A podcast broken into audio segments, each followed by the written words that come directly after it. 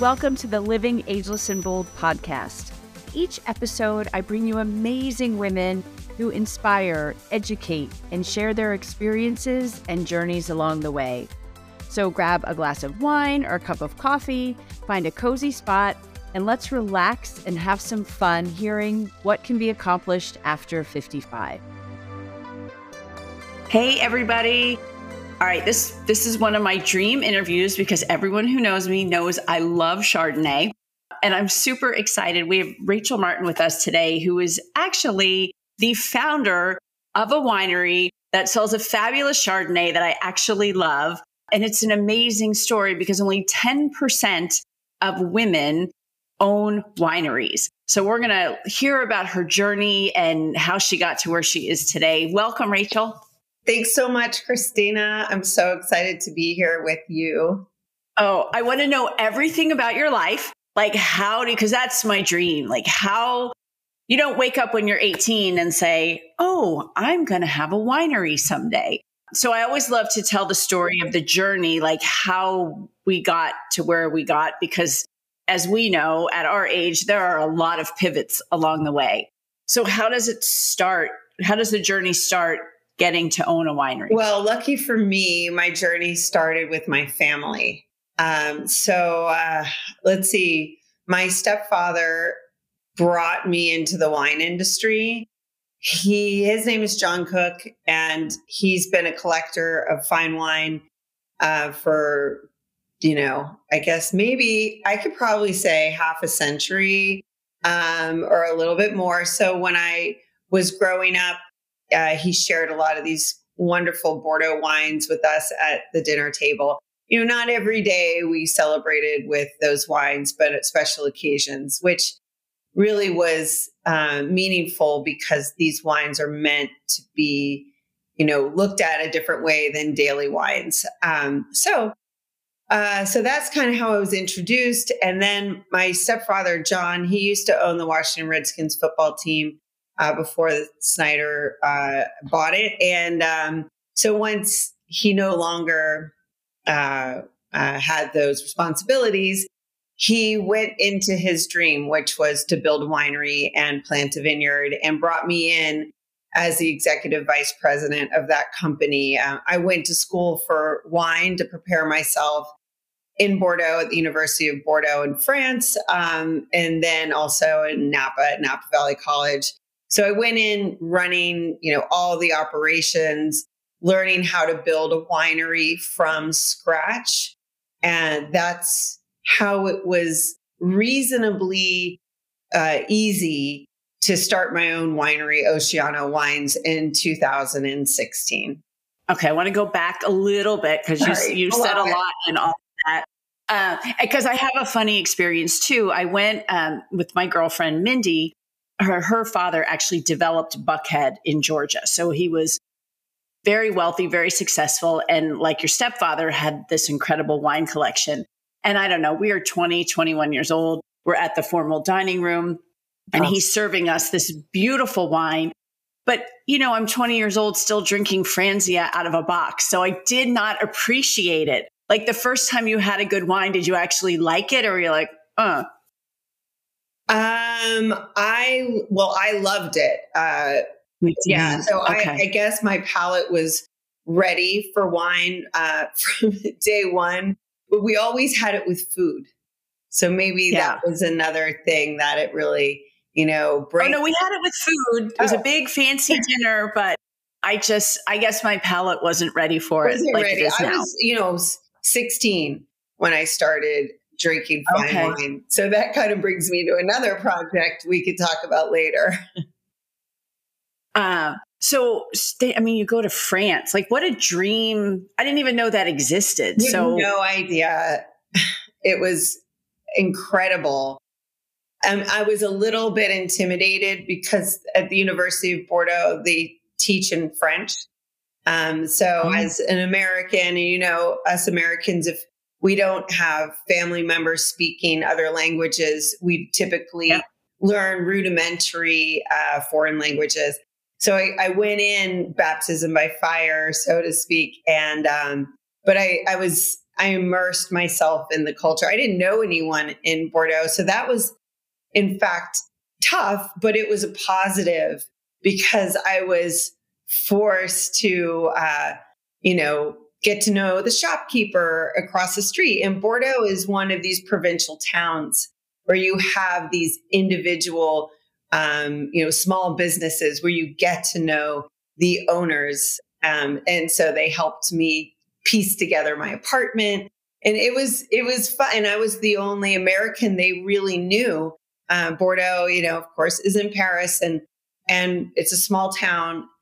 Uh, when you're outside of the wine regions, you don't have all of that tourism. So it was, you know, I was this novelty, um, you know, young. Yeah.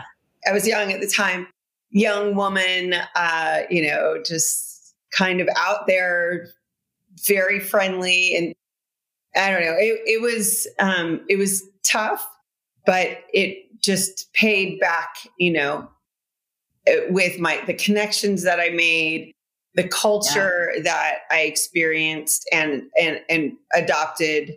Um, so yeah, it was it was a dream come true. Wow, how brave though. Had you at least had like a year of French in high school or you went cold? No, I, I had French in high school and I tried okay. to prepare myself. I had a tutor because um, I, I went to school in Napa first to learn wine in English and then go to France. And I had a, a French tutor in Napa, but it still didn't, you know, prepare me to, I had to get, this is dumb things like a bank account, an apartment. Um, I had to get internet and a mobile phone. And these are things you take for granted um, when you do it in your own native language. Yeah. Wow. So, how many years did you study wine, like actually between Napa and Bordeaux? I, I studied wine for two years. So, it wasn't an extensive because I, I was never to be the winemaker. Um, I was to run everything and understand the business and the you know winemaking decisions and vineyard decisions i did make wine in school i did grow grapes in school um, but my goal was not to be a winemaker. My goal was to be a winery executive. Okay so then you come back to virginia. Hot, that was a culture shock. Right.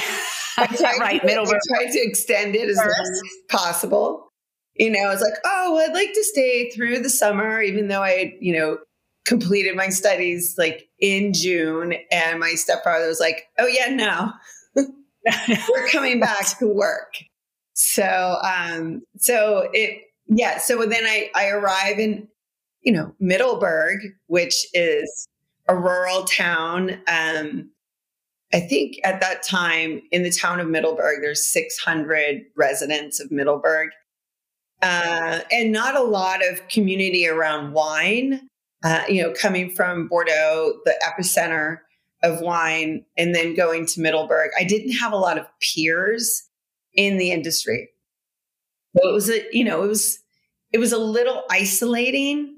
Um, but Middleburg is a gorgeous area. How can you complain? I mean, how can you complain? Boxwood is uh, my family's winery, Boxwood Estate Winery in Middleburg, is um, 175 acre farm on the National Register of Historic Places. It's a former home of General Billy Mitchell, who started the U.S. Air Force. The home he lived in is the home my parents live in. Uh, and then, you know, we have all different homes on the property.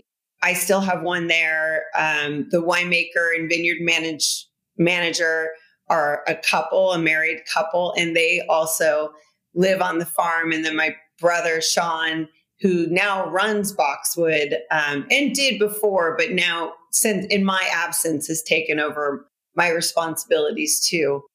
Um, so Sean lives there as well. It's it's a kind of like out of a storybook. Yeah, I've driven by it. It's it is beautiful.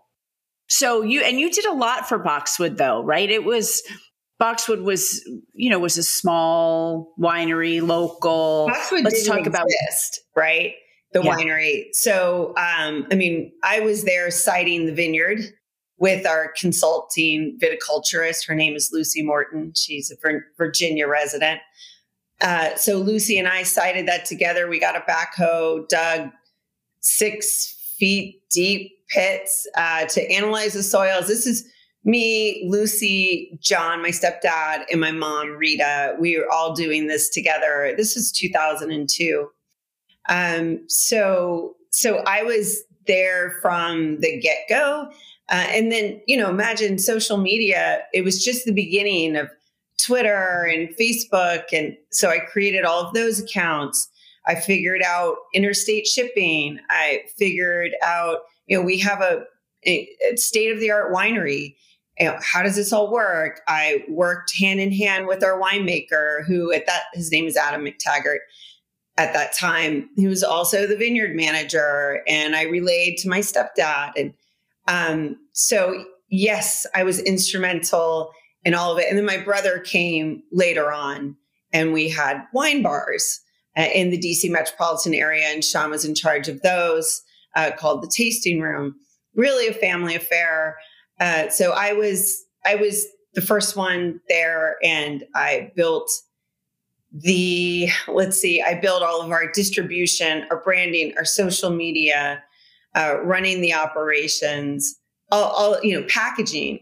I never figure I had to figure out sourcing glass, sourcing corks, sourcing capsules. We none of us had ever done that before, uh, so it was um, it was an exciting, never-ending, uh, new tasks uh, to do. Even designing our labels. So I designed our original labels and um, getting them approved by what we, you know, the TTB, which is the Tobacco Tax and Trade Bureau, the federal um, body that oversees all of wine production. So I, I learned all of these uh, steps to building a flourishing industry. And then, of course, Boxwood, we not only distributed wholesale, so we sold you know, we started a wine club, we had a tasting room, we had wine bars, we had wholesalers in multiple states, maybe 10 or 12 states, and then started exporting to Quebec, Canada, and then also to the UK.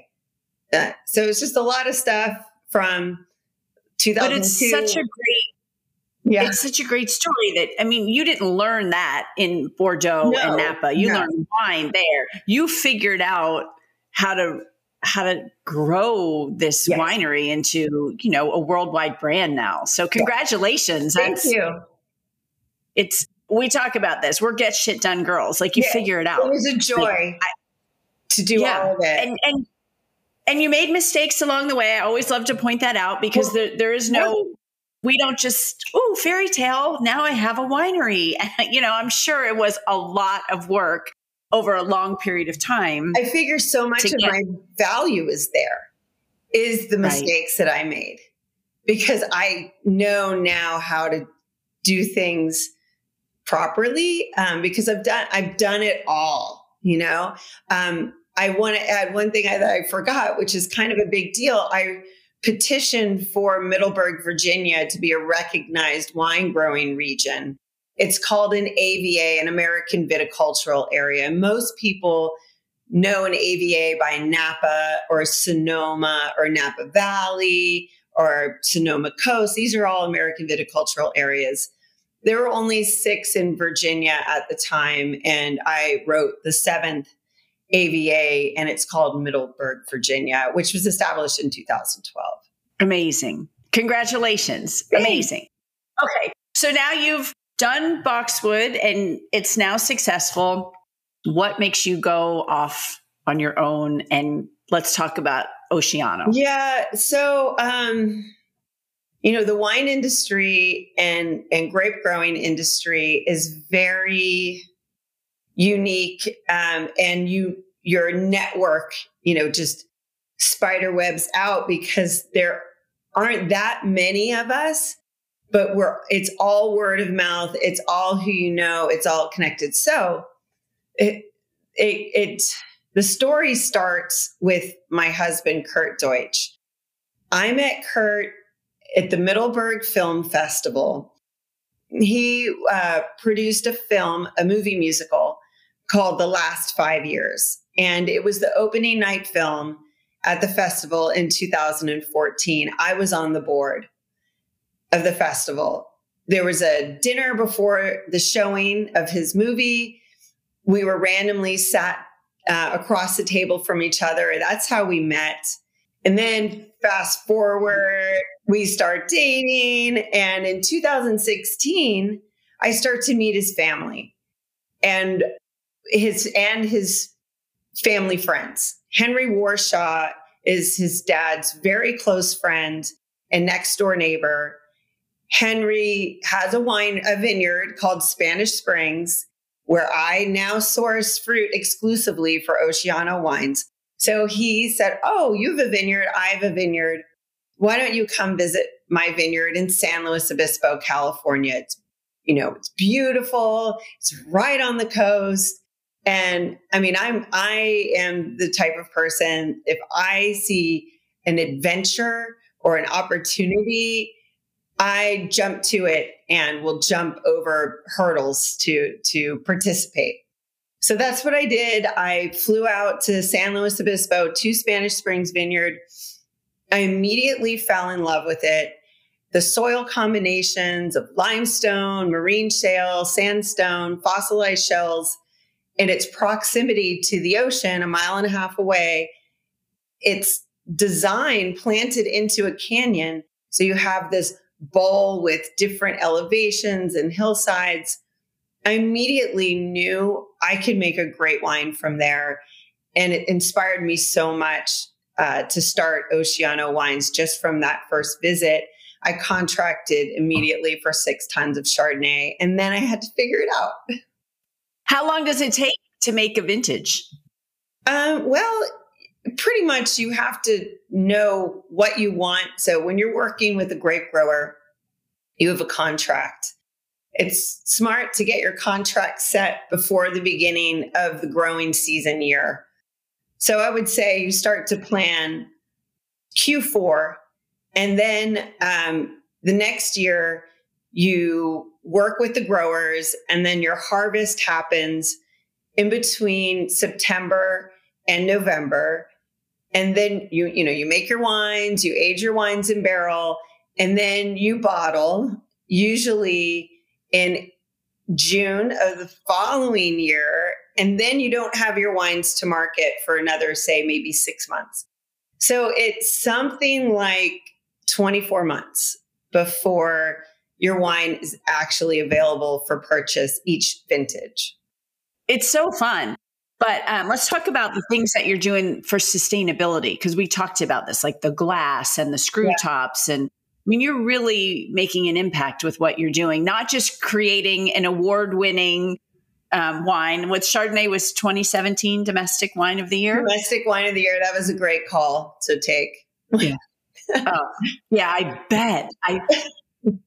But let's talk about the extra. So you've got this amazing wine, but you're doing a lot of stuff to help yeah. the environment too, well, not just producing amazing wine. Absolutely, and it's it's a topic that's very uh, important now more than ever is sustainability and your carbon footprint. And we're doing everything we can to lessen our carbon footprint. When we started Oceano, we had glass bottles that weren't the heaviest out there, but had some weight to them. And then after evaluating and listening, you know, to to what was going on, we thought it, it's better to reduce our footprint in any way that we can. The first way that we can do it is by reducing the weight of our bottles. So, Oceano's bottles are the lightest weight bottles that you can find, and they're made of up to 75% recycled glass. So, that is one way. Um, then, our closures. So, how we close, keep the wine in the bottle. Uh, we use 100% natural cork, which is reusable. It can be used for uh, gymnasiums, tennis shoes, a host of things. You just have to bring your corks uh, to be um, repurposed. And uh, different uh, businesses offer that. One of them is Whole Foods. You can bring all of your collect oh. all of your corks, bring them there. They'll take them from you. Um, that is a great tip to know. I didn't know that. Yes, and then with our new project, Oceano Zero, which we can get into. We're going to get into that. Yeah, yes, yes, yes. Um, 100% recyclable screw cap closures. So you just you know throw your glass in the glass bin, and then your you know your cans or aluminum in that bin, and you know you're taking care of the environment our vineyard, or not our vineyard, Spanish Springs Vineyard. I think of it as my vineyard. I love it so much. Spanish Springs Vineyard is SIP certified sustainable. That's SIP, sustainability in practice.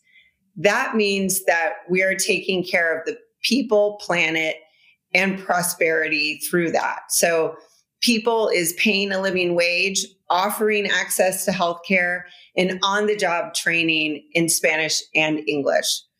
We don't use herbicides or pesticides. All of our sprays are certified organic.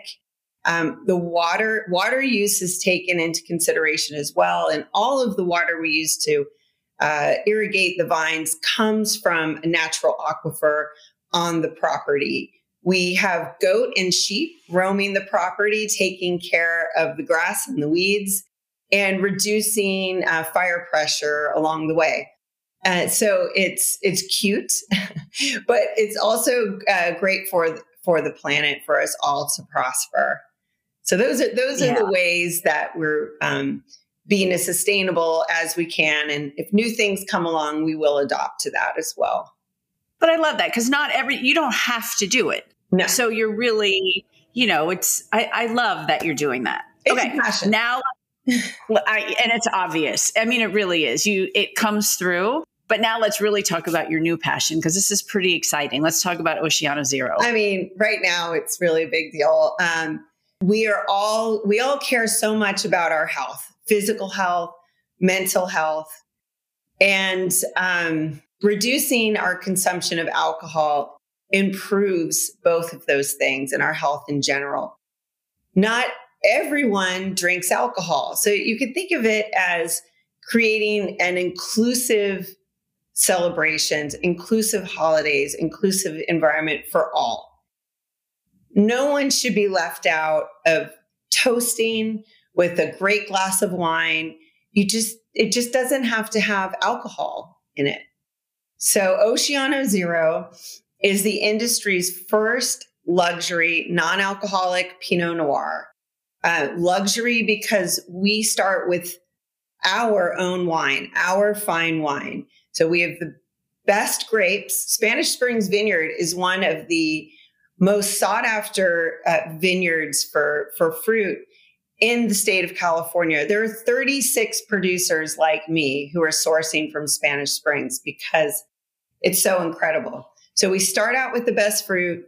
We apply the you know uh, most innovative winemaking uh, uh, decisions. So you know, we have a master winemaker. Her name is Marin Walgamot. And so she makes our, she turns our amazing grapes into beautiful wines. We use only the best French oak barrels. And then the next step is we're removing the alcohol. And we do that in the most gentle way possible, which is called a spinning cone column process. It's not necessary to heat up the wine uh, in order to do this process because heating the wine to a certain temperature will uh, damage the character and and reduce the quality of the wine. We don't have to do that. So the wine is put into this cone of columns that are spinning, spins out the alcohol, and um, preserves the aromas on a thin alcohol base, a thin film. So we add a little bit of that back into the wine. So our non alcoholic wines are less than 0.5% alcohol. It's a great option for during the week. I love to drink wine. And now that I have a fine non alcoholic wine that I can enjoy, that's my go to during the week. And more so on the weekends as well. I've, you know, as I said in the beginning, I started uh, enjoying wine at a very young age. And I've been uh, you know, consuming alcohol. It's our industry and it's kind of what we do.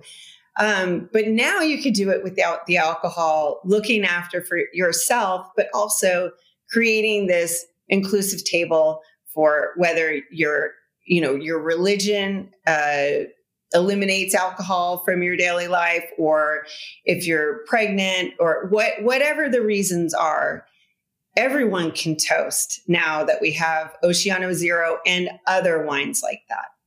Well, and it's so great because I, I do I love wine. Like I really I don't I don't drink liquor. Like I love wine, but I love wine a lot, and I love you know I'm talking and I'm drinking, and mm-hmm. it's so exciting. And there there are no good non-alcoholic wines on the market, or nothing that I have found yeah. until this yeah. which is so amazing that there's actually like you like you feel like you're drinking a really nice glass of wine. I, am long gone are the days of the Franzia box. That, that was like college and post college. yes. I have acquired a taste for good wine. Um, That's so you're right. It's a great thing. That's a great. It's, it is. It's a great alternative, and you know, getting older, and you know, and if you're pregnant, like there's so many things, and it's so nice and you're going all in on this. Like I know you're super passionate about it. I am. It's improved my own life. So Oceano Zero uh, opened up my mind. I started. Um, I started Oceano Zero last year around October. We had just harvested, and I thought, well, I looked at the non-alcoholic market and I tasted everything that I could, and I was little worried, you know, I was concerned. I was like, God, there's no, all this wine tastes like bulk wine, you know, like no one really cared about the source. And I thought, what do I, where's my place here? Why am I considering this? And then I realized, well, I can bring fine wine to all the people look that this matters to. So that I found my calling that way. And uh, then I participated in Dry January this year. Um, it changed my life. Like I was saying, um, I didn't drink for the month and everything improved for me. My clarity, um, focus, uh, my sleep, um, and being present, 100% present for those connections. Most mistakes in people's lives typically are made when they're intoxicated. Um, and you just you have more time to think things through and you're more your authentic self when you're not intoxicated let's just be honest um, so oceano zero is a very ex- exciting because i think it's it's the future I love it and i know you just launched so where can we find it is it in stores yet is it, it only on your website stores. Um, it's on our website. So all of our wines are on our website, uh, which is oceanowines.com.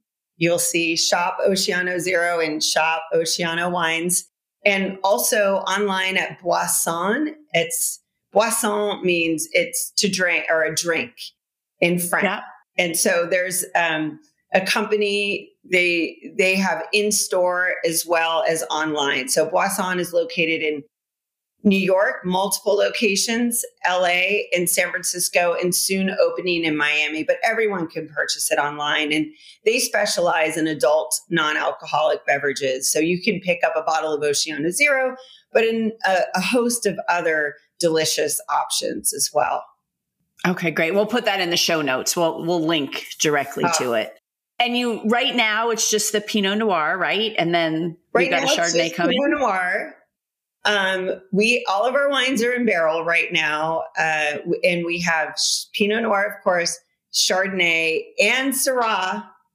Sorry, I'm very excited about that because I've never made Syrah before. So those those three varieties are going to be available as Oceano Zero. So that's our 2023 vintage will be available April of 2024. With non alcoholic wine, you don't have to age it as long and it's available to drink sooner. So it actually helps a lot when you're the creator. You could start selling sooner. There you go. I love it. Oh my gosh. It's What an exciting journey. Um, what's next? Oh, geez. Um, well, uh, what's next? We are speaking with importers. So, Oceano wines and Oceano Zero next year will be imported to Greece.